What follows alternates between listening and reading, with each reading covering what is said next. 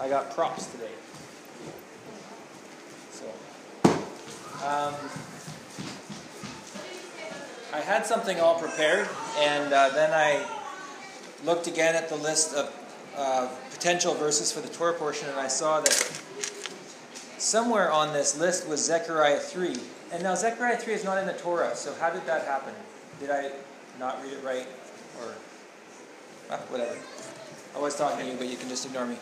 Um, so I was like excited because Zechariah 3 is like one of these, it's a super cool passage. It's like, um, it's almost like it should have been in the New Testament, but it was so close it just kind of bled over into the Old Testament, which isn't how it historically worked. But uh, it's just like you're reading through some of the latter prophets, and it's like a lot of this doesn't apply, don't know what to do with this, and all of a sudden it's just like boom, gospel. And uh, and so I've always enjoyed Zechariah 3, and um, as I developed this more, I thought, hey, this is perfect for Father's Day, so it worked out well that way. Um, so Zechariah is having this vision of heaven, and, and God's telling him stuff about Israel and, and their future and the covenant and all this stuff. And then God showed me Joshua the high priest, not to be confused with Joshua, the book of Joshua, but this is somebody named Joshua who's a high priest after the Babylonian captivity.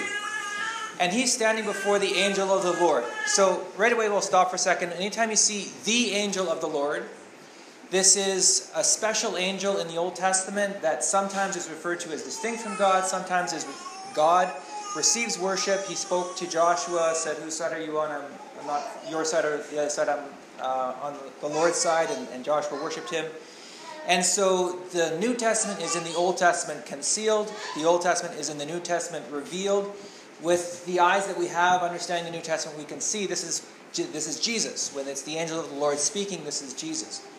And so that, with fresh eyes, we can look at this passage and see things that the original authors wouldn't have seen. Uh, so he showed me Joshua the high priest standing before the angel of the Lord, standing before Jesus, and Satan was standing on his right hand to accuse him.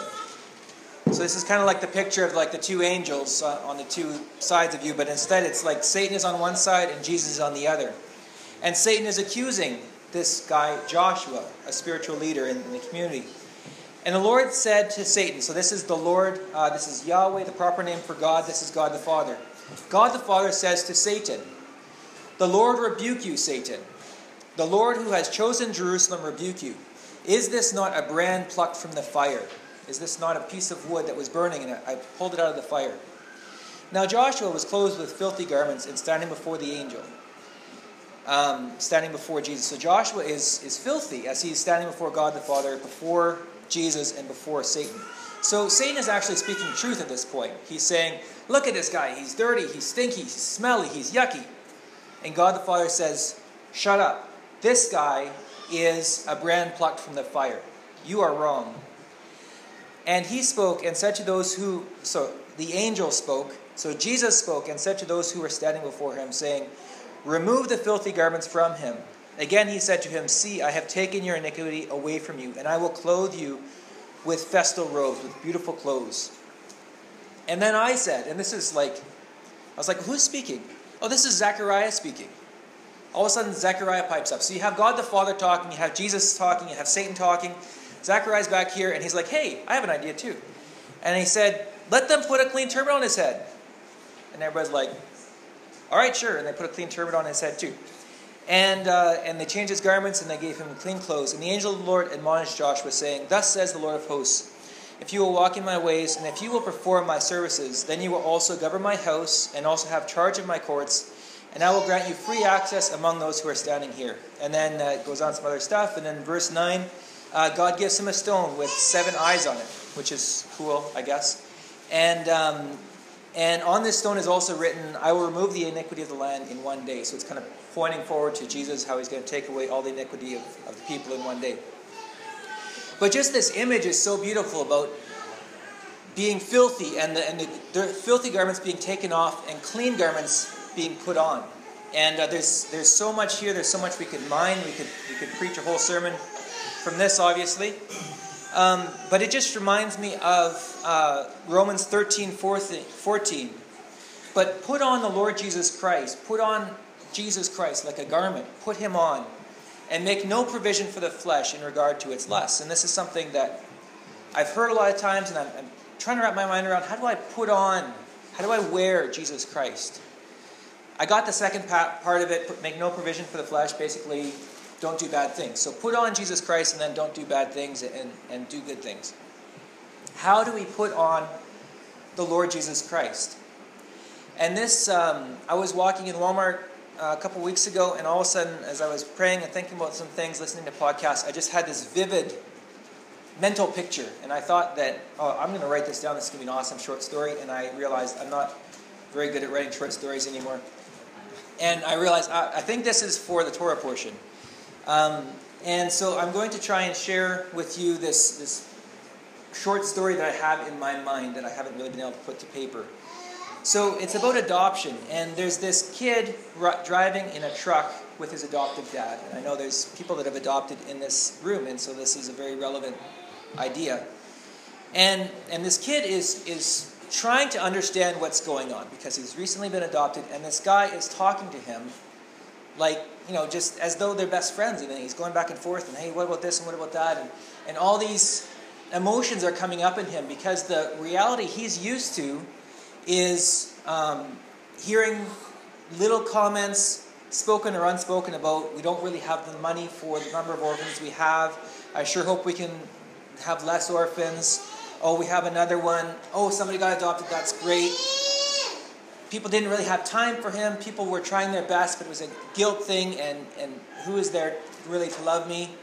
And he's feeling like he's kind of in the way, feeling like maybe it's his fault that he was abandoned like his, nobody wants him, and so he's kind of used to being invisible and kind of in that reality of I just I'm trying to be a, a wallflower here, and this it's hard to be a wallflower when this guy keeps talking to me. He keeps inter- engaging with me. He keeps treating me like I'm special, and all of a sudden, we're going to call this guy Eduardo Santiago, and and the the father le- leans over to him, and they, they got to the destination and says, "Would you like to play baseball?" And Eduardo, and this is, you know, there's some moments when it's just like all of a sudden everything becomes clear, you know, and in that moment it's like you have an eternity of kind of like, huh? And realization. And Eduardo looks up at his dad and he's like, What planet are you from? Like, I'm from Honduras. I don't know baseball. If you give me a soccer ball, I will whip your butt. But I, what is this baseball thing? Why, why would you think I'm excited about playing baseball with you? I don't know. I don't know how to play baseball. And all of a sudden it realized, it clicked as he looked at the beat up, worn in glove and the old, nasty baseball cap of Johnny, who was, we're just going to say for the, for the sake of this illustration, his son that had been tragically killed in a car accident while the adoption was taking place. And suddenly, Eduardo looks at this man and he realizes two things. First of all, this guy's not quite right in the head. Because when he looks at me, he doesn't see Eduardo, he sees Johnny.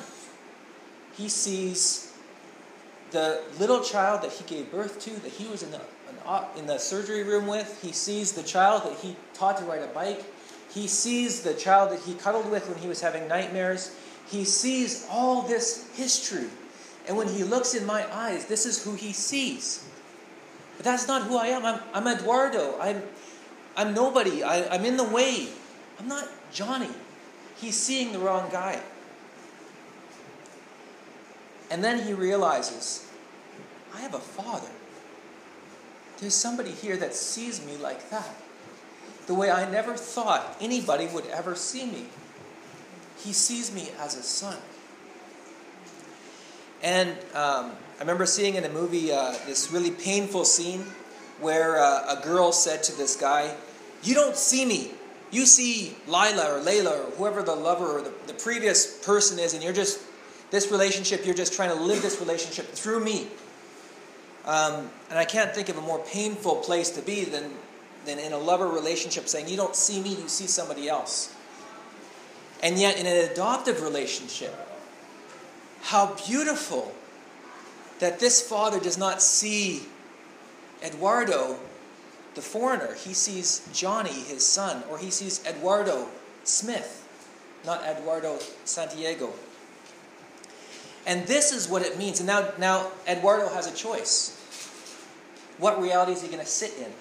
Is he going to continue to sit in the reality of nobody wants me, I'm a wallflower, I've been rejected, I'm nobody? Or is he going to put on that baseball cap, grab that glove, and say, I have no idea how to play this baseball thing, but if you want me to, let's give it a try. Let's give it a try. And I think that's what it what the reality that God was trying to communicate to Joshua, the high priest back in the Old Testament, what he wants to communicate to us. Put on the Lord Jesus Christ. Enter into this new reality that you are, when God looks at you, he sees Jesus. He sees his son that was begotten before the beginnings of time. He sees his beloved son, and he looks at you and says, This is my son and my daughter in whom I'm well pleased. And so live in this reality. Don't live in the reality of what the accuser, what Satan is trying to whisper into your ear, is trying to speak over you. So that is what I want to share from Zechariah 3. Lord Jesus, thank you that um, you've adopted us as sons. What that means is whether we're daughters or sons, you've adopted us fully with full rights and full inheritance into your home. And I thank you, Lord, that when you look at us, you don't see our faults, you don't see the things that we've done, you don't see the things that have been done against us. You see your beloved Son, flesh of my flesh, bone of my bone, my very beloved son and daughter.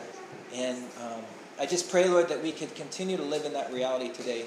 And uh, this Father's Day, Lord, I just pray that um, that a fresh vision of fatherhood could be cast over us and spoken over us, so that we can live in that reality. In Jesus' name, Amen.